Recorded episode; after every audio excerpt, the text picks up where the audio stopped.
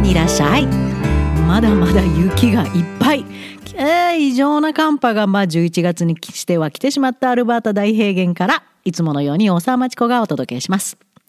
迷子になった日本の教育シリーズで、え、いくつかポッドキャストを作ってますが最近話題が多いのでまたやります。日本の飛び級が機能しないのでカナダに行く？どういうこと？日経新聞コラム引用します。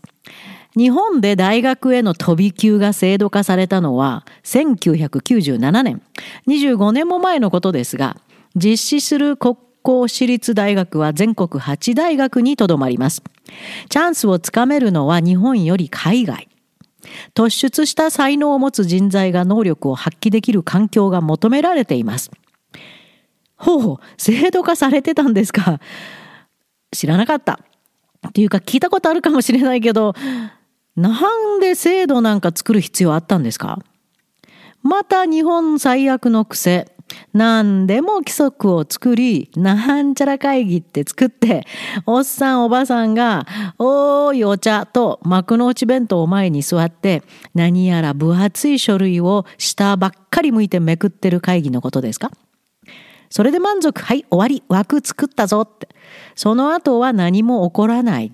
またですかチャンスをつかめるのは日本より海外？いやいやいや、短絡すぎますよ。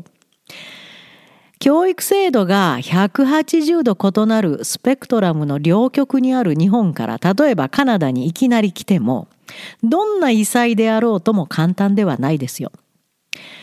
学問面だけでなく成長過程の心理面もプラスになるか大きなマイナスになるかは来てみないとわからないかも。こういうケース失敗例もたくさん目にしました。まず精神的に崩れます。まあ、またこれは次の機会にいくつかエピソードをお話しします。飛び級ってそういう制度はないですけど、カナダについてお話ししてみましょう。もともとそんな飛び級なんて概念すら存在してません。日本がね、こんなので騒いでるんですよって話すと、ん？という顔をされます。みんな一緒のカリキュラムで、みんな同じ教科書で、みんな同じテストを受けて、みんな同じ入学試験で大学に行くっていうと、わお質問も思いつかないぐらいびっくりします。カナダではグレード6までは Who I am を生徒自身が徐々に理解していき Who I am 自分が一体誰で何ができて社会にこれからどう貢献できるような勉強をすればいいかまあそんなことですその Who I am の自分の目から見た社会世界観から徐々に客観的な見方ができるようカリキュラムが組まれていますエッセイなどのライティングにもそのカリキュラムが反映されていることも全く知らない方が多いと思います。エッセイって何でも与えられたテーマについて単語を覚えた単語を持ってきて覚えた単語を使って一般的なことを書くものではないんですよ。日本でエッセイを英語エッセイ学んでる方間違った方法でやってますね。あらら。まずは自分の目からの観察と経験を自分の主観で最初はね具体的に論理的に書けるようにする。これが第一歩。カナダの小学生が習います。えー、そんなエッセイの書き方な、習ったことない。やったことない。今塾でやってるのも全然違う。そうですか？じゃあ、UX English からのエッセイベーシックスを受講してみてください。目から鱗がボロッボロボロッボロ落ちますよ。ちょうど今、ユニバーシティクラブという奨学金付きキャンペーンやってますのでチャンスです。あなたの能力を多角的に伸ばせますよ。とにかくカナダではまず自分の目から主観的に見たことを自分の経験観察を使い論理的に簡潔にしかも具体的に書けるよう指導が始まります。その後は自分の目から客観的な見方ができるように、その後は身近な周りの環境に自分を置いてみて、想像してみて、それをまるで絵を見るように客観的に分析し書いていきます。そしてだんだん周りの社会が広がってきて年齢も上がってきますね経験も増えてきますね最終的には地球規模宇宙規模で自分を理解できるようになるこれがカナダの教育です。これがカナダのグレード9までのカリキュラムです。人間はそれぞれ皆異なる。まずは自分を知ることから全ての理解が始まる。これです。わお日本とは真逆なのがお分かりですか？生徒それぞれはみんな異なります。したがって同じカリキュラムに閉じ込めることはしません。日本では人間はみんなブランクスレイト、白紙の状態で生まれてきた。だからみんなを同じ教え方で同じことを学ばせて努力させるべきだ。能力が高い成績の良い生徒は努力をした生徒。もともと同じで白紙の状態で生まれてきたくせに成績が悪い生徒は努力してないからだ。悪い学生だ。が確か日本の教育の考え方でしたよね。これは教育心理学ではビヘイビアリズムといい、20世紀前半に心理学の世界を席巻した説です。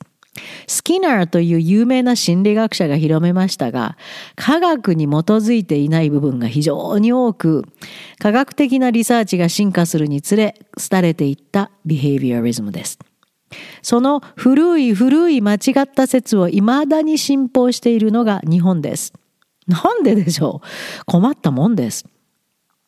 私が日本にいた頃から違うよ。子供はみんな違う。能力も生まれながらに違う。その個々に子供に合わせた指導法を使った。そして内容で、その子供、もう一人一人に最適な伸ばし方をするのが教育のはずだと叫んでました。もう日本の学校変わらないので、じゃあしょうがないなと。科学に基づいた指導を行う教室を開催したわけです。その後、もっともっと個々の学びに興味を持ち、学び、えー、深く科学的に学びたいと思って、カナダの University of British Columbia、それからオンラインではありますが、Harvard University から個々の学びの違いを科学から追求するために私自身も学び続けました。もうびっくりすることばっかりワクワクしました。その集大成が現在カナダから提供しているカナダクラブということです。またちょっとそれました。元に戻ります。カナダのグレード9までは、主に学校から決められたコースで学びます。もう主要科目がぎっちりあります。ただし、例えば数学に優れた生徒は、グレード7からいきなりグレード11のマスを取るのも可能ですよ。グレード10マスが問題なく理解できるという証拠を示せば、その学校内で、いいよ、来学期からグレード11マスにしようかと簡単に決まります。制度など必要ないです。教育委員会のボスの許可も必要ないです。先生と校長が相談して一言で決まります。グレード9が終わると、いよいよ各生徒の学びの方法も能力も大きく個々で異なる教育が表に出てきます。大学進学できるレベルの高い主要科目、English, Math, Social Studies, Science と高校卒業後は仕事に就くただ高卒だけを目指す生徒とに大きく分かれる学年がグレード9の終わりグレード10の始まりです。ですからカナダの高校は選択科目実にいろいろあるわけです。例えば木工、金属加工、車のメカニクス、料理、美容とか。将来のスキルを教えるコースなんですよ。高校だけで高校を卒業して仕事に就く人のための。大学進学する優秀な高校生にはグレード12になると心理学、法学またはサイエンス分野では大学1年レベルにあたる内容も選べる学校もたくさんあります。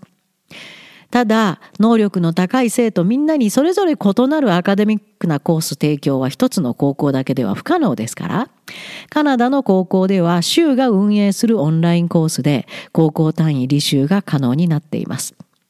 そう。そういう高いレベルのコースをグレード12になるとオンラインで取り始める優秀な高校生が随分います。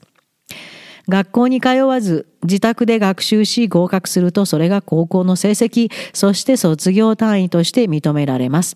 大学進学の際には全く有利不利関係ないです。例えば高校に行くのは週に3回だけ。あとはオンラインで学習しながら社会活動というグレード12の高校生多いですよ。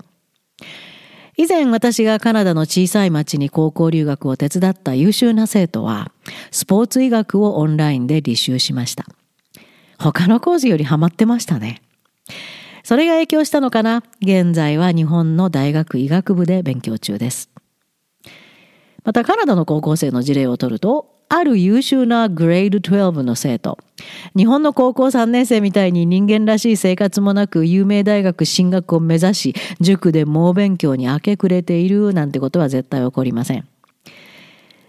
いやもうグレード12まで優秀な成績で進んできたカナダの生徒は、勉強レベルは基本的なものはもうとっくに終えて、さらに深い大学レベルの Advanced Placement AP コースという大学と同等レベルのコースを履修します。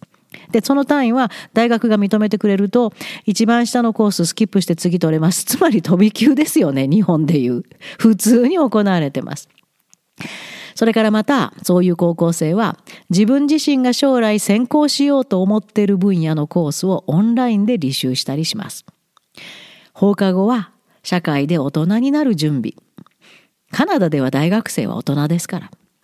そういう準備として仕事をし、自分で考えたユニークなボランティア活動を行ったりします。留学生向けに学校がお式で、お式せで作ったボランティア活動を放課後一緒にしましょうなんてもののレベルじゃないですよ。カナダの大学出願には全て必要な条件を満たす生活とも言えますね、これは。家庭でもほぼ大人とみなされて、自分で働いたお金で車を買い、行動の自由が大きく広がる年齢です。カナダのうちにはベースメントがあって、まあ、ほとんどのうち。まあ、といっても快適ですよ。窓もあるし。そこにキッチンもバスルームもあって、入り口も別な場合が多いので、そこで親とは切り離された生活を始める高校生も多いです。ガールフレンドやボーイフレンドと一緒に住む場合もありますよ。大人ですから親も認めます。大学レベルを目指せない高卒目標の高校生も面白い経路をたどります。すでにどんな職業に就きたいかは幼い頃から目星をつけて、高校でもそれにプラスとなる選択コースを取って、卒業に必要な主要科目はオンラインで自宅学習。この生徒たちのレベルは、取ってるコースのレベルは英語母国語の高校生にしては大して難しくないですからオンラインで大丈夫です。そして空いた時間は将来の職への見習いをしながらお金を稼ぐというケースがとても多いです。特にこのアルバータでは。ほらね、高校と大学、高校と仕事、密接に結びついてもうオーバーラップしてるのがお分かりですか？切り離されてないです。飛び級です、全部。そして個々の能力に合わせた準備ができるよう実に柔軟な制度を使い生徒の特性を一人一人最大の形で伸ばそうとしています。すごーいだ、だから高校留学しなくちゃなんて大きな勘違い未だにしてますか？確かにカナダの教育は個々を認めるのが本質です。でも日本から来る高校生の皆さんあなたは個々がありますか？自分って知ってますか？知らずに来たらとんでもない穴にボーンと落ちてしまいます。だから高校でカナダに来てもグレード9までの訓練もなし、Who I am さえ語れない。しかも言語能力はとてもとてもカナダのグレード10などには届くはずもない。正直グレード1にも足りないと思います。そこから先に述べた大学進学組のカナダの高校生と同じ生活が送れるとでも未だに夢見ていますか？無謀です。カナダの高校留学して優秀な地元高校生と同じ体験したいのなら遅くとも3歳ぐらいまでにはカナダに親同伴で移住することしか方法はないかな。日本からの高校留学生は高卒職業訓練組にもはるかに及びませんよ。全くレベルが違います。